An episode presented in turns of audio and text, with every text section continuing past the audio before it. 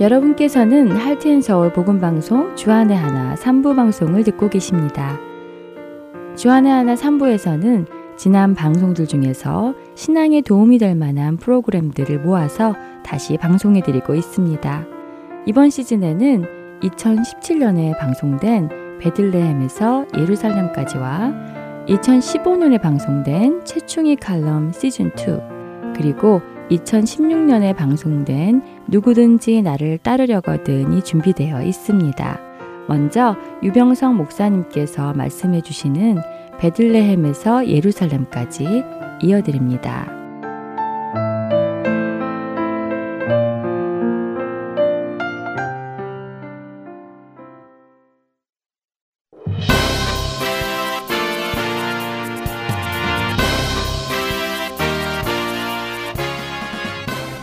청취자 여러분, 안녕하십니까? 베들레헴에서 예루살렘까지 진행의 유병성 목사입니다. 17번째 시간입니다. 시글락에서 다윗은 사울의 진영에서 탈출해온 아말렉 청년을 만납니다. 그는 무언가 상급을 바라고 사울왕을 죽였다고 했습니다. 다윗은 사울의 핏값을 물어 그 자리에서 사형시킵니다. 다윗은 사울과 요나단을 기리며 슬픈 노래를 불렀습니다. 성경의 저자는 야살의 책에 수록되어 있던 활의 노래를 인용했습니다. 아말렉에 의해 불타버린 시글락을 떠나 다윗은 여호와의 응답대로 함께한 모든 사람들을 데리고 헤브론으로 올라갔습니다.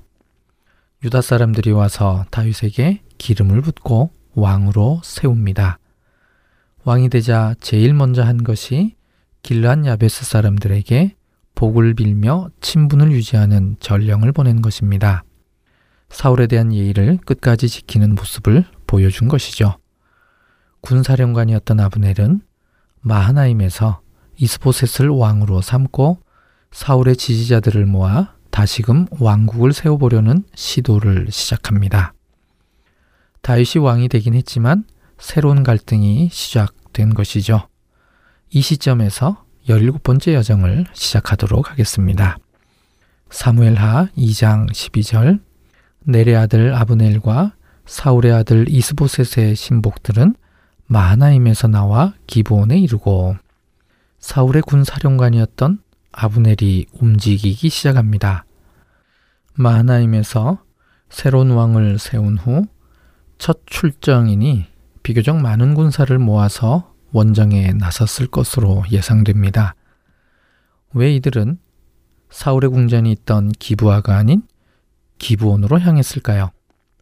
지금까지의 성경 사건들을 통해서 당시의 정치적 상황을 재구성해 보면 어느 정도 그 이유를 알 수 있습니다. 이스라엘이 길보아 산에서 패한 이후 중앙 산악지대를 포함한 기존의 이스라엘 땅에 대한 주도권을 블레셋에게 빼앗긴 상태입니다. 그러니 아브넬과 이스보셋이 마하나임으로 건너가서 왕국 재건을 시작한 것이죠. 이때 블레셋은 사울의 궁전이 있었던 기부아를 파괴한 것으로 보입니다. 이렇게 보는 이유는 사무엘상에서는 기부아가 사울 통치의 핵심 장소로서 자주 언급되지만 사무엘 하에서는 기부아의 이름이 단 두 번만 언급되기 때문입니다. 이것은 블레셋이 기부아를 철저하게 파괴해서 더 이상 사람들이 살지 않았기 때문일 것으로 추정합니다.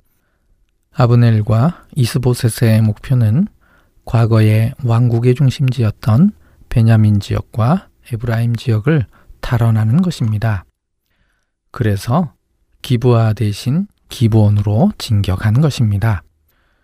기브온은 오늘날 엘집이라는 아랍 동네인데요.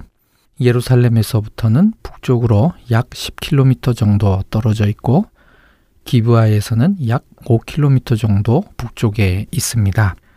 또 한 가지의 가능성은 기브온에 블레셋의 수비대가 있었을 가능성입니다.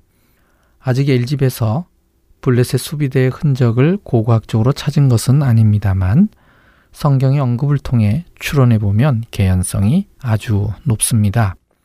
사무엘상 13장 3절, 요나단이 게바에 있는 블레셋 사람의 수비대를 침해. 사울 왕의 초창기 때에도 블레셋의 세력이 이스라엘 내륙 깊숙이 들어와 있었습니다. 길보아산 전투 패배 이후로 이스라엘의 세력이 마하나임으로 밀려난 상황이기에 중앙 산악지대에 대한 블레셋의 지배가 더 노골적이었을 것입니다. 그 상황이라면 블레셋은 이 지역에 대한 통치를 강화하기 위하여 기부원에 수비대를 두었을 가능성은 충분히 있습니다. 그 다음 구절이 우리를 의아하게 만듭니다. 사무엘하 2장 13절 수리아의 아들 요압과 다윗의 신복들도 나와 기브온 못가에서 그들을 만나 함께 앉으니 이는 못 이쪽이요 그는 못 저쪽이라.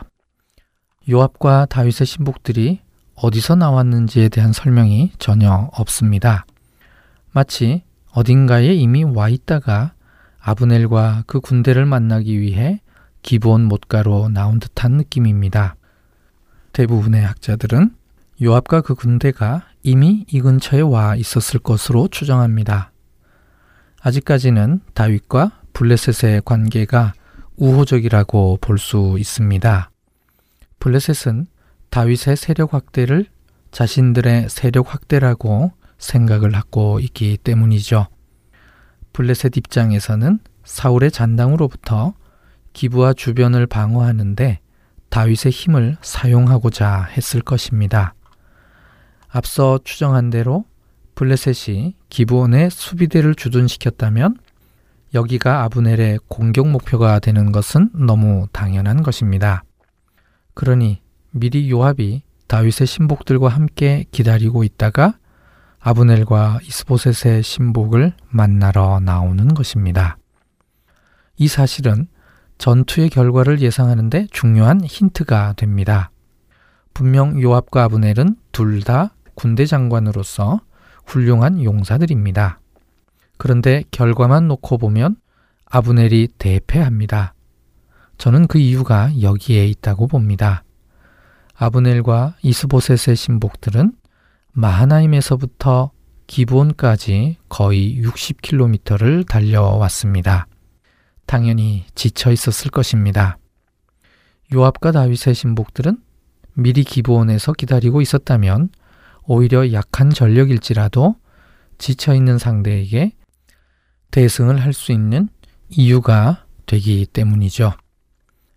물론 다르게 해석하는 학자들도 있습니다. 이들은 70인역 헬라어 성경을 인용합니다. 헬라어로 성경을 번역할 때 본 구절에 헤브론에서를 추가했습니다. 아브넬이 마하나임에서 나왔듯이 요압과 다윗의 신복들은 헤브론에서 출발해 기브온에 와서 만났다는 것이죠. 이 견해를 따르는 학자들은 블레셋의 영향력 혹은 블레셋의 수비대 등의 성경 외적 요인에 대한 부분은 배제하고 단지 아브넬이 군대를 이끌고 오니 요압도 군대를 이끌고 나아가서 싸웠다고 보는 것입니다. 어느 쪽 의견을 따르더라도 각각의 장점이 있습니다. 저 개인적으로는 첫 번째 의견이 성경을 이해하는데 더 도움이 된다고 생각합니다. 사울 사후의 정치적 환경은 헤브론에 있는 다윗과 마하나임에 있는 이스보셋이 중요한 역할을 하지만 이보다 더 큰 영향력으로 큰 세력을 선점하고 있는 것이 블레셋이었습니다. 그러므로 이들이 키맨 역할을 하고 있었을 것이 분명합니다. 요압과 아브넬은 어찌됐든 기본 못가에서 마주치게 됩니다. 대부분의 학자들은 아람 마을 엘집을 기본으로 보고 있습니다.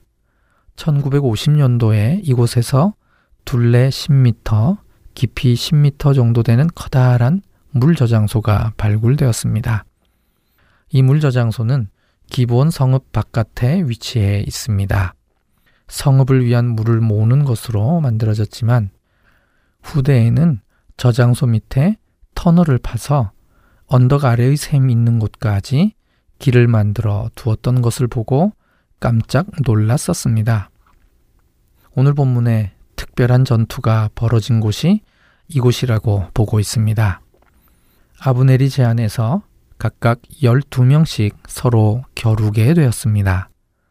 본문에 나오는 싸움 방법은 너무 잔인하면서도 비인도적입니다. 그래서 일부 학자들은 진짜 전투가 아니라 일종의 경기를 한 것이라고 주장하기도 하지요. 그렇게 보는 이유는 히브리어 해석에 따른 것입니다. 2장 14절 아브넬이 요압에게 이르되 원하건대 청년들에게 일어나서 우리 앞에서 겨루게 하자. 요압이 이르되 일어나게 하자 하매 겨루게 하자에 해당하는 히브리어가 이사쿠입니다. 이 단어의 원래의 뜻은 놀이를 하다, 경기를 하다입니다. 이 견해에 따르는 분들은 이 경기 도중에 아브넬이 반칙을 해서 아사엘이 죽었다고 해석을 합니다. 이유 있는 주장이기는 하지만 이 해석을 받아들이는 학자들은 그리 많지 않습니다.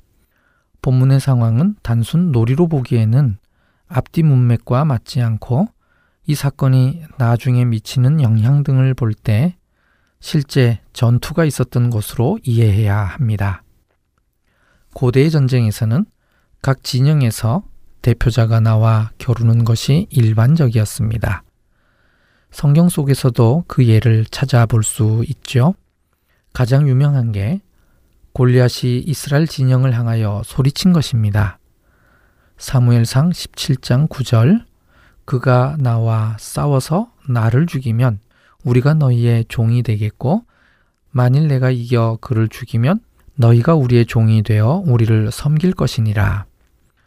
다른 거인족과의 싸움에서도 1대1 싸움의 흔적을 볼 수 있습니다.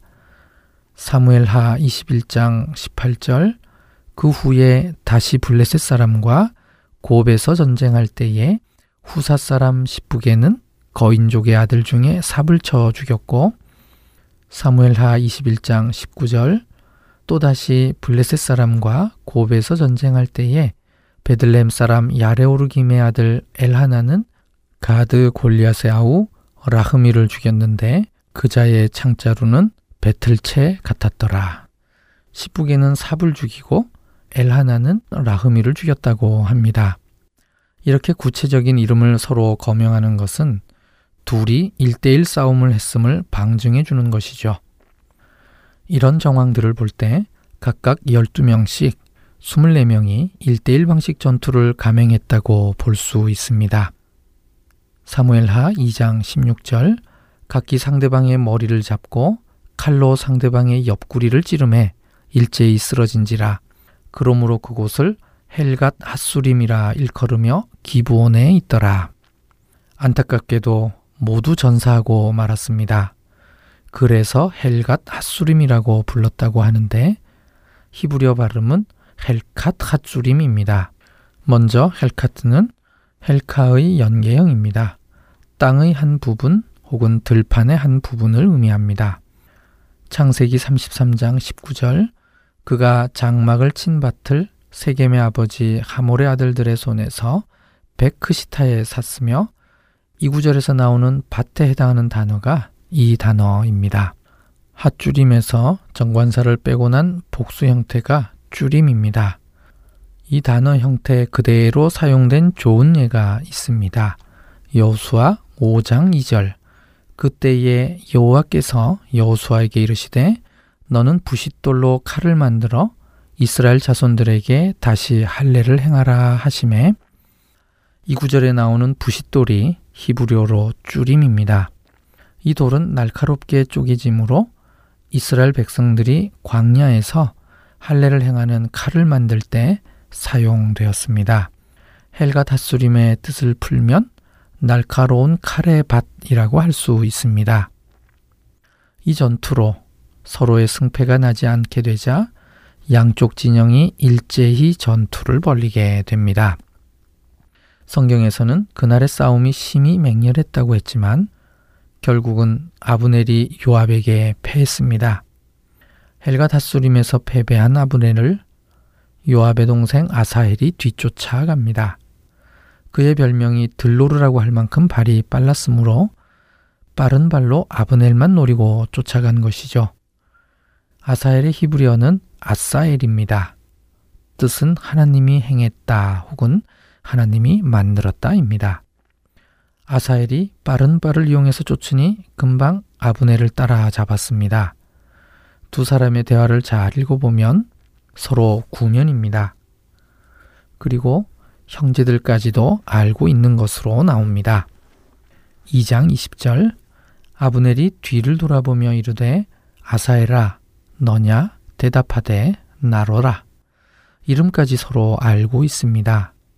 아마도 사울과 사울의 신복은 다윗 집안 사람들과 서로 거의 다 알았을 것으로 보입니다. 특별히 수루야는 다윗의 누나입니다. 역대상 2장 16절 그들의 자매는 수루야와 아비가일이라 수루야의 아들은 아비세와 요압과 아사헬 삼형제요. 아무래도 다윗이 막내라고 한다면 수루야는 누나가 되는 게 더 자연스러운 거죠. 아사헬은 다윗의 조카입니다. 아마도 사울의 군 사령관이었던 아브넬과는 구면이었을 가능성이 높습니다. 다윗이 사울을 피해 도망가기 전에 사울 군대의 군대 장관과 천부장으로 있었습니다. 이때 다윗의 친척들도 함께 군대에 있었을 가능성이 높습니다. 그래서 아브넬과 다윗의 신복들은 서로 안면이 있었을 것입니다.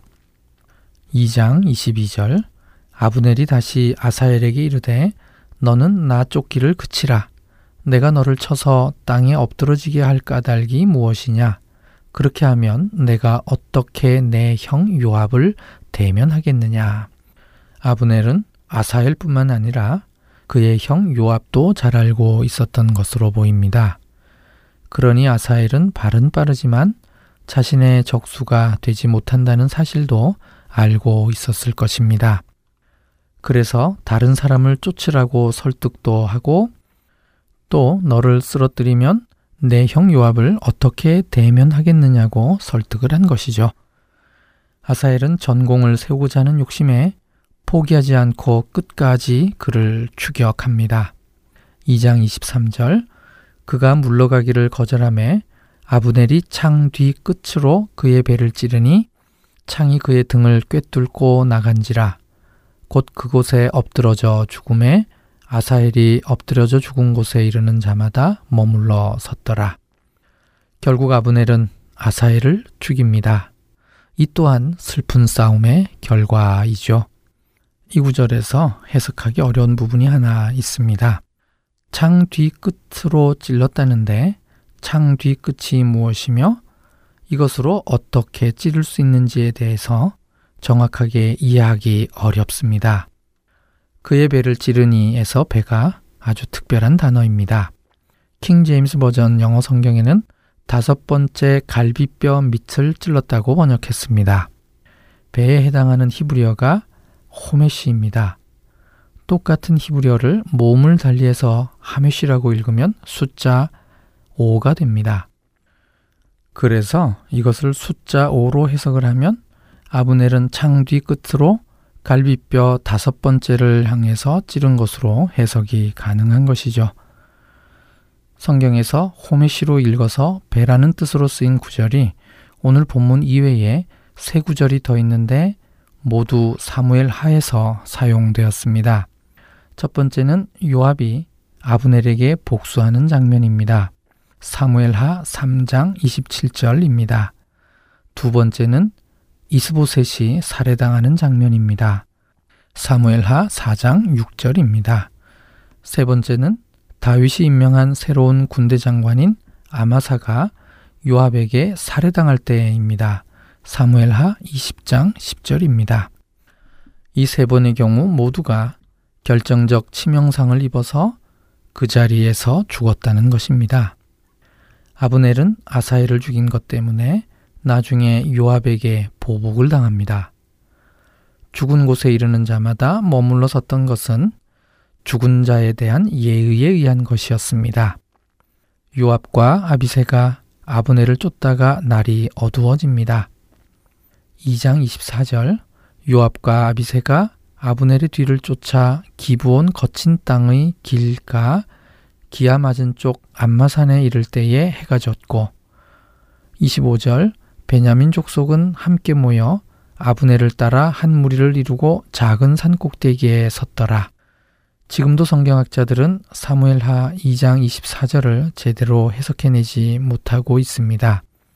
지리적 설명이긴 한데 상황적 설명이 곁들인 것으로 보이기 때문입니다. 기본 거친 땅의 길은 그냥 기본 광야의 길이라고 이해하시면 됩니다. 하지만 기아 맞은 쪽 안마산은 어디인지 알 수 있는 힌트가 전혀 없습니다. 요압과 아비세는 안마산에 있고 아브넬은 가까운 곳에 있는 작은 산 꼭대기에 있습니다. 여기에 히브리어식 워드 플레이를 느낄 수 있는 부분이 있습니다. 사울의 왕궁은 기부하에 있었고 사울 통치의 핵심 장소가 기부하였습니다. 이 기부하를 회복하고 싶어서 아브넬은 군대를 이끌고 왔지만 지금 쫓기면서 작은 산 꼭대기에 올라가 있습니다. 여기에 작은 산이 히브리어로 기부아입니다. 아무것도 얻은 게 없이 그냥 평범한 작은 봉우리 위에 올라가 있는 것이죠. 다음날 아침 요압과 아브넬은 휴전을 하고 헤어집니다. 먼저 아브넬은 밤새 아라바를 지나 요단을 건너 비드론 온 땅을 지나 마하나임으로 돌아갑니다. 비드론에는 두 가지 뜻이 있습니다. 첫째는 골짜기입니다. 그러면 요단을 건너 야복강 골짜기를 지나서 돌아갔다는 뜻이 됩니다. 둘째는 오전이라는 시간적 개념입니다. 밤새 아라바를 건너고 오전 내내 요단을 건넜다는 뜻이 됩니다. 힘들게 갔다는 것이 강조되는 것입니다. 두 가지 경우 어느 곳으로 보더라도 아브넬이 마하나임으로 돌아갈 때 큰 고생을 하며 돌아갔음을 알 수 있습니다. 이렇게 멀리 돌아갔다는 설명 다음에 양쪽 진영의 전사자 숫자가 나오는데 두 진영 간 전사자 차이가 큽니다. 아브넬이 너무 먼 길을 바쁘게 원정 가서 바로 전투에 임하는 바람에 전사자가 많았을 가능성이 높음을 다시 한번 시사하고 있는 것이죠. 요압도 마찬가지입니다. 동생 아사엘을 베들레헴에 있는 조상의 묘에 장사를 합니다. 이곳은 모든 학자들이 라헬의 묘를 가리킨다고 봅니다. 그리고는 밤새도록 걸어서 헤브론으로 돌아갑니다. 오늘 여정에서 보았던 전투 장면은 양쪽 모두에게 슬픈 싸움이었습니다. 오늘은 여기까지입니다. 다음 주에 사무엘하 3장 1절에서 21절 말씀으로 다시 뵙겠습니다. 안녕히 계십시오.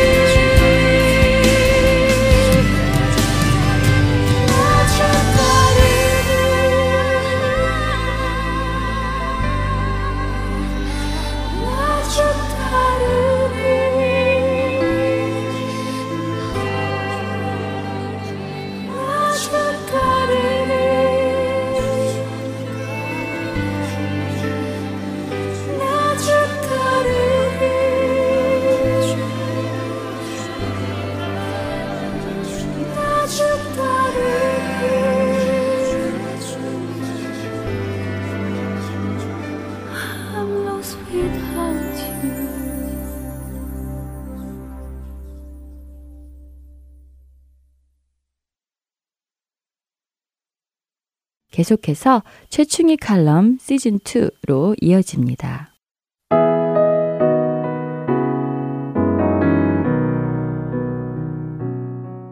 금이 가고 못생긴 물동이 하나가 있었습니다. 물동이 주인은 금이 가서 물이 새는 물동이를 다른 온전한 물동이와 함께 긴 장대에 달아 물을 길어 날랐습니다. 주인이 힘들게 집에까지 물을 길어오면 금이 간 물동이에는 언제나 물이 반밖에 남아있지 않았습니다. 온전한 물동이는 자랑스러워했고요. 깨진 물동이는 부끄러워했습니다. 오랜 세월을 주인은 그렇게 깨진 물동이를 다른 온전한 물동이와 함께 소중하게 사용했죠. 마침내 금이 간 물동이가 주인에게 고백을 합니다. 주인님, 저는 제가 너무 부끄럽습니다. 왜 저를 버리시지 않고 그냥 사용하십니까? 그러자 주인이 조용하고 부드럽게 말을 했습니다. 오늘은 가면서 길가에 피어 있는 꽃들을 보아라. 금이 간 물동이는 메마른 산 길가에 피어 있는 각양 빛깔의 아름다운 꽃들을 신기한 듯 바라보았습니다. 보았느냐? 네가 물을 주어서 아름답게 핀 꽃들이란다. 난 네가 금이 간 물동인 줄 알고 있었지만 저 꽃들을 위해서 그냥 두었지. 잔잔한 감동으로 다가오는 글이죠. 저는 이 짧은 글을 읽으면서요. 주님께서 이 땅에 오셔서 가까이 하셨던 사람들을 하나 둘 떠올려 보았습니다. 그들은 권력이나 돈이 많은 부자가 아니었죠. 학식에 뛰어나거나 스펙이 화려한 사람들도 아니었습니다. 주님 곁에 가까이 있었던 사람들은 오늘 이야기 속에 등장하는 금이 간 물동이와 같은 사람들이었죠.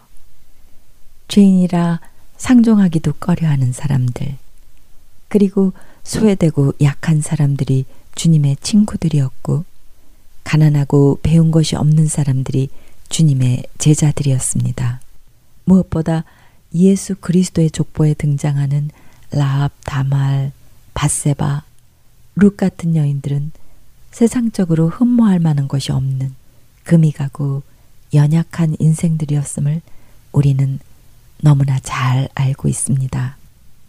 제가 인터넷을 통해 자주 접속하여 듣는 한국교회 어느 목사님의 주일 설교를 듣다가요. 목사님께서 이런 말씀을 해서 저 혼자 웃음을 터뜨린 적이 있습니다. 성도님들, 제가 조금 잘생기지 못해서 청소년 때는 마음이 많이 아팠었는데요. 목사가 되고 보니까 좀 못한 외모가 참 감사합니다. 왜 그러냐고요? 제가 만일 배우 배용준 같은 인물이었으면 어쩔 뻔했습니까? 그 오똑한 콧날로 이 단상에 서서 설교를 하면 복음이 제대로 증거될까요? 아마 여성도님들은 설교보다 아 우리 목사님 저 오똑하고 멋있는 콧날 하면서 제 얼굴을 감상하실 거고요.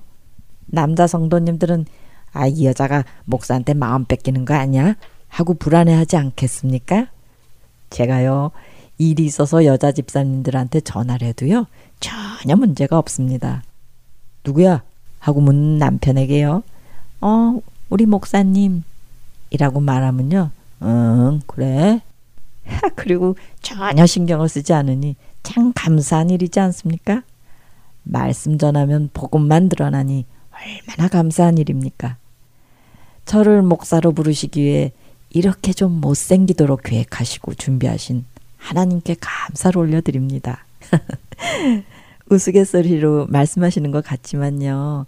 사실 목사님께서는 그날 설교에서 요즘 한국교회의 문제 중 하나가 그 교회 목사 한 사람을 너무 내세우고 자랑하고 의존하기 때문에 생기는 문제가 심각하다고 지적하셨습니다.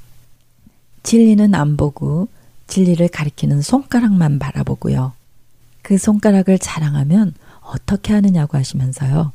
성도들에게 목사들을 너무 과대평가하지 말고 유명하다고 하는 목사가 한 말 한마디에 이리저리 움직이는 어리석음을 범하지 말라는 말씀을 하셨습니다. 자신은 정말 평범하고 부족한 것이 너무 많은 사람이라고 부족한 것을 알기 때문에 하나님께서 불쌍히 여기셔서 지금까지 사용해 주셨지만 앞으로 자신도 인간인지라 자신이 어떤 잘못이나 실수를 할지 장담할 수 없다고 하셨습니다.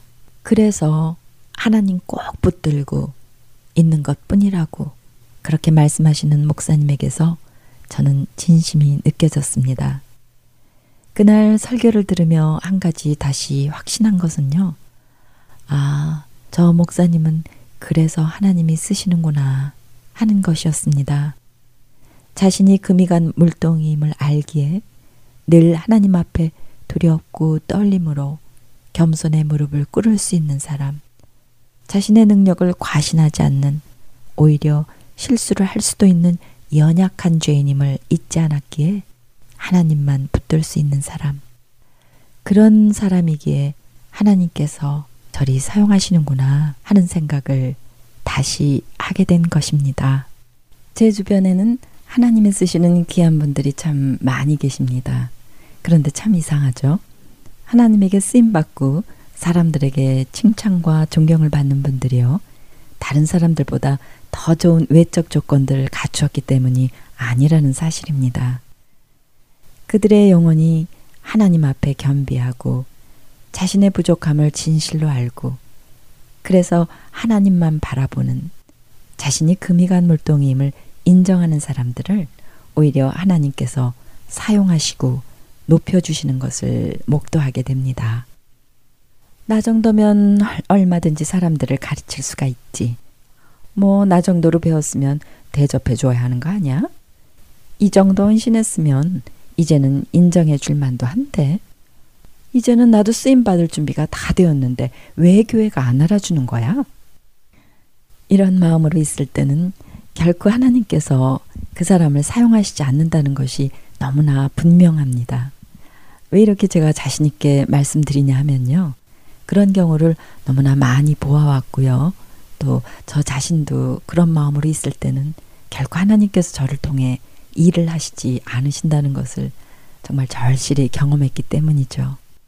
하나님이 쓰신 사람들은 모두 광야의 시간들을 지나야 했습니다.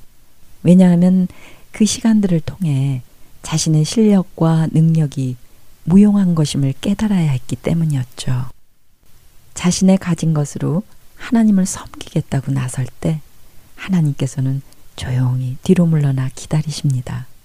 광야의 시간은 오직 하나님만 의지하게 하는 훈련의 시간입니다. 나의 것을 내려놓고요. 하나님이 준비하신 것을 받아들이는 시간이죠. 자신이 금이 간 물동임을 깨닫는 시간. 그럼에도 하나님의 은혜 때문에 하나님의 거룩한 일에 쓰임 받는다는 감격을 발견하게 되는 시간입니다. 금이 간 물동이가 아무도 할 수 없는 귀중한 목, 길가의 꽃들에게 물 뿌리개 역할을 했다는 것은 참 놀랍고 감사한 일이지만요. 버려도 마땅할 물동이를 오랫동안 간직하고 사용한 물동이 주인의 그 깊고도 넉넉한 마음이 감동으로 다가오지 않습니까? 저는 금이간 물동의 짧은 글을 읽으면서요, 우리 자신과 하나님의 모습이 연관지어 떠올랐습니다. 죄로 금이 간 깨진 물동이 같은 우리 인생들, 쓸모없다고 버려도 마땅할 우리를 버리지 아니하시고 끝까지 품어주시고 사용해 주시는 하나님의 깊으신 지혜와 사랑이 느껴져서요. 참 감사한 마음이 듭니다. 저는 금이 간 인생이었습니다. 죄로 인해 영원한 형벌 가운데로 떨어질 어둠의 자식이었죠. 하나님이 안 계셨더라면 절망과 좌절 속에서 버림을 받을 깨진 물동이었습니다. 그런 저를 버리지 아니하시고 하나님의 품에 품으시고 지금까지 사용하여 주시는 하나님께 감사 그리고 또 감사를 올려드립니다.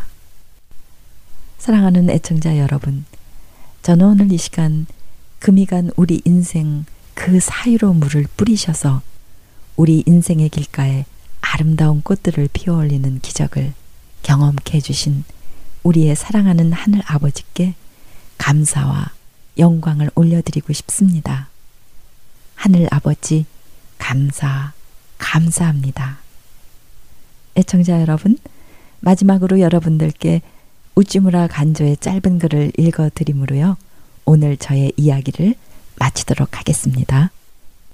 나는 항상 나의 힘이 모자랄까봐 두려워하고 하나님은 항상 나의 힘이 지나칠까봐 마음 쓰십니다. 나는 내가 강하지 않으면 약하다고 생각하지만 하나님은 내가 약해져야 강하다는 것을 아십니다. 나는 나의 힘을 늘리려고 애를 쓰고 하나님은 나의 힘을 빼려고 애를 쓰십니다. 내가 초조하여 조급해 할 때 하나님은 조용히 물러서서 기다리십니다. 나의 생각과 하나님의 생각은 하늘과 땅만큼이나 다름을 기억합니다. 안다고 하나 실은 하나님도 잘 알지 못하고 나 자신도 온전히 알지 못하는 이 연약한 인생을 긍휼히 여기어 주시옵소서. 아멘.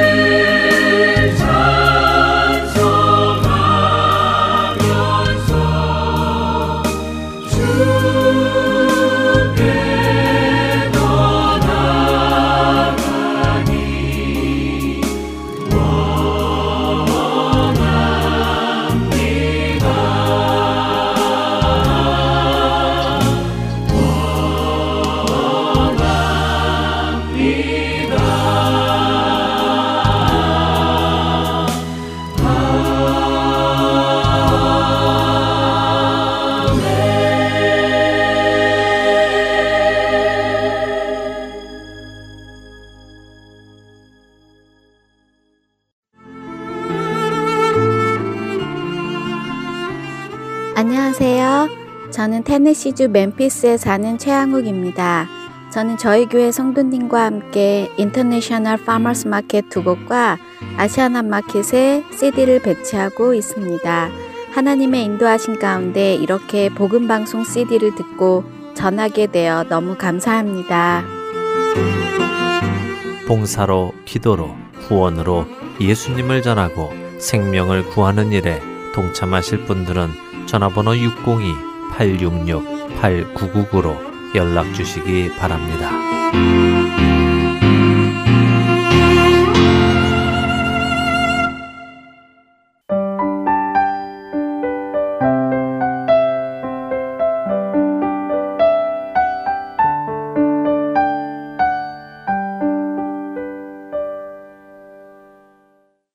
이어서 누구든지 나를 따르려거든 함께 들으시겠습니다.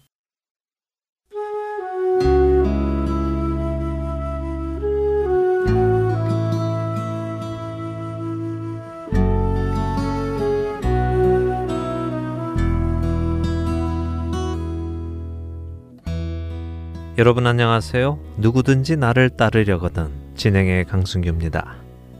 예수님을 따르기 위해서는 자기를 부인하고 자기 십자가를 져야 함을 지난 시간 나누었습니다. 자기를 부인하는 것은 더 이상 자신이 자신의 삶의 주인이 아닌 것을 의미하며 자기 십자가를 지는 것은 이 땅에서 조롱과 멸시를 받으며 죽음의 길로 가는 것을 의미한다고 말씀드렸습니다. 오늘은 예수님의 말씀 속에서 제자됨의 조건에 대해 살펴보려 합니다. 먼저 누가복음 14장 25절에서 27절을 함께 읽도록 하겠습니다. 수많은 무리가 함께 갈새 예수께서 돌이키사 이르시되 무릇 내게 오는 자가 자기 부모와 처자와 형제와 자매와 더욱이 자기 목숨까지 미워하지 아니하면 능히 내 제자가 되지 못하고 누구든지 자기 십자가를 지고 나를 따르지 않는 자도 능히 내 제자가 되지 못하리라. 지난주 함께 나눈 마가복음의 말씀과 같은 주제의 말씀을 하시고 계십니다. 그런데 예수님께서 누구에게 지금 이 말씀을 하시는지 먼저 생각해 보기 원합니다. 수많은 무리가 함께 갈새 예수께서 돌이키시고 말씀을 하셨다고 하십니다.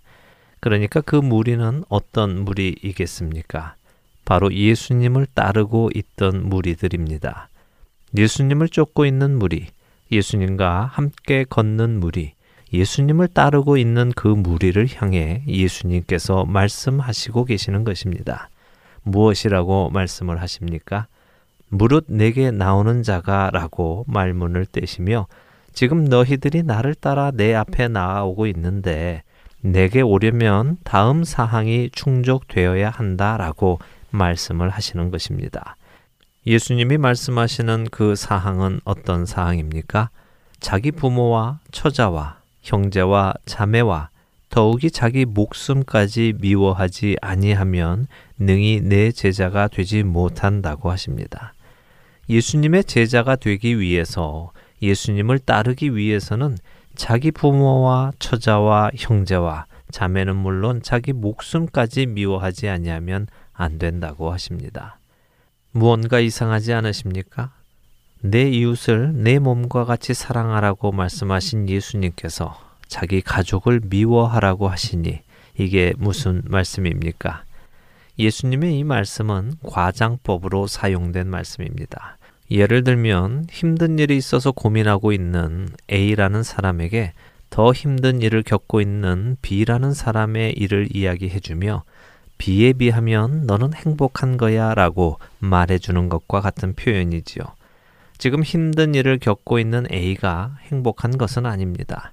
그러나 B가 겪고 있는 일은 그보다도 훨씬 힘든 일이어서 B에 비교하면 A의 일은 오히려 행복하다고 말할 정도로 과장하는 것이지요. 예수님은 우리에게 우리의 이웃을 내 몸과 같이 사랑하라고 하셨습니다.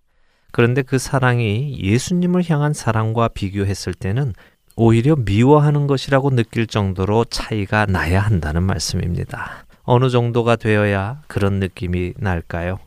이웃을 사랑해서 이웃에게 한두 개의 선물을 주었다고 생각해 보지요. 그것은 분명히 사랑의 표현으로 주는 것입니다. 그렇다면 이와 비교가 되려면 예수님께는 과연 얼마를 드려야 이것이 미워하는 것처럼 비교가 될까요? 10개, 100개, 1000개, 글쎄 몇 개라고 딱히 말씀을 드릴 수는 없을 것입니다. 그러나 제가 무슨 말씀을 드리려는지는 이해하셨으리라 믿습니다. 예수님의 이 말씀은 부모, 자녀, 형제, 자매, 그리고 너 자신을 미워하라는 말씀이 아니라 그들을 사랑하라. 그러나 나를 향한 사랑은 그들을 향한 사랑과는 비교할 수도 없을 만큼 커야 한다라는 말씀입니다. 이 말씀은 곧 내 마음을 다하고 뜻을 다하고 힘을 다해 예수님을 사랑해야 한다는 말씀이지요. 그렇습니다. 우리는 예수님을 전 인격적으로 사랑하지 않고는 그분을 따라갈 수 없습니다.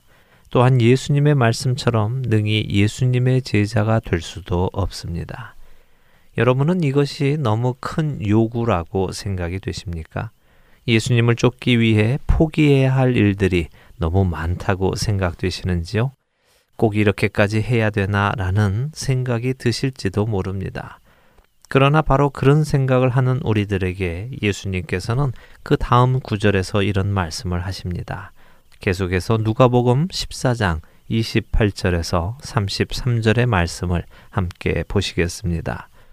너희 중에 누가 망대를 세우고자 할진대 자기의 가진 것이 준공하기까지에 족할는지 먼저 앉아 그 비용을 계산하지 아니하겠느냐 그렇게 아니하여 그 기초만 쌓고 능히 이루지 못하면 보는 자가 다 비웃어 이르되 이 사람이 공사를 시작하고 능히 이루지 못하였다 하리라.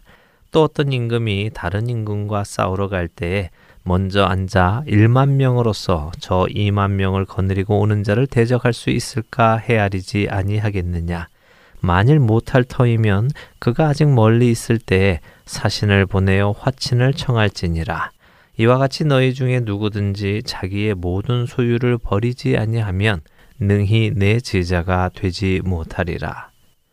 예수님을 쫓기로 결정하는 것은 가벼운 결정이 아닌 것을 예수님께서는 말씀하시고 계십니다.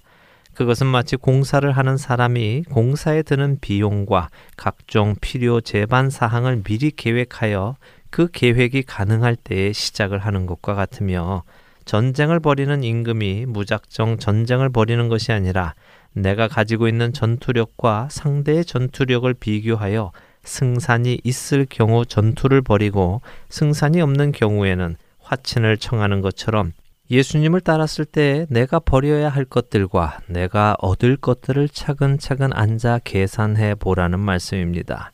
그리고 예수님을 따랐을 때 얻을 것이 내가 버려야 하는 것보다 더 가치가 있다고 판단이 될 때에 결단하고 따르라는 말씀입니다.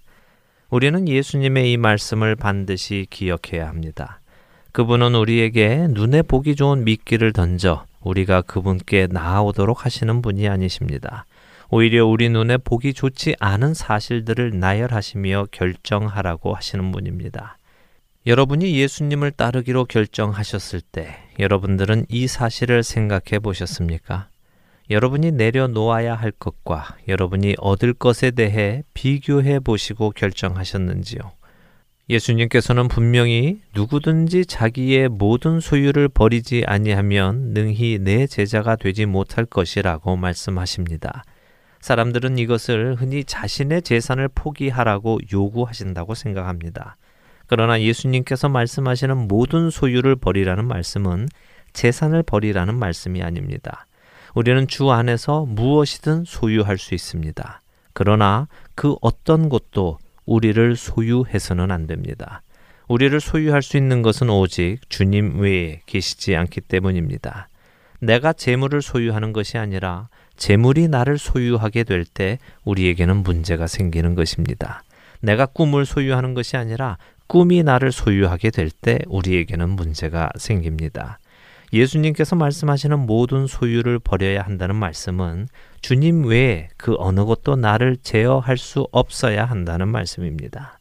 여러분이 예수님을 따르기로 결정하셨을 때 그 결정은 충동적인 것이었습니까? 감정적인 것이었는지요? 우리 중에 많은 사람들이 예수님을 따르기로 결정할 때 이렇게 감정적으로 또는 충동적으로 순간적으로 결정을 했습니다.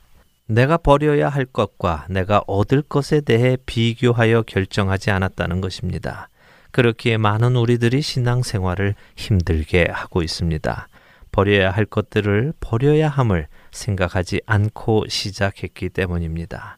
이제라도 다시 주님 앞에 앉아 계산해 보시기를 바랍니다. 예수님을 쫓기 위해 나는 무엇을 버려야 할 것인가? 그리고 그것들을 버리고라도 예수님을 쫓을 가치가 있는가? 이 질문을 한 주간 묵상해 보시고 답을 얻으시기 바랍니다. 누구든지 나를 따르려거든 마치겠습니다.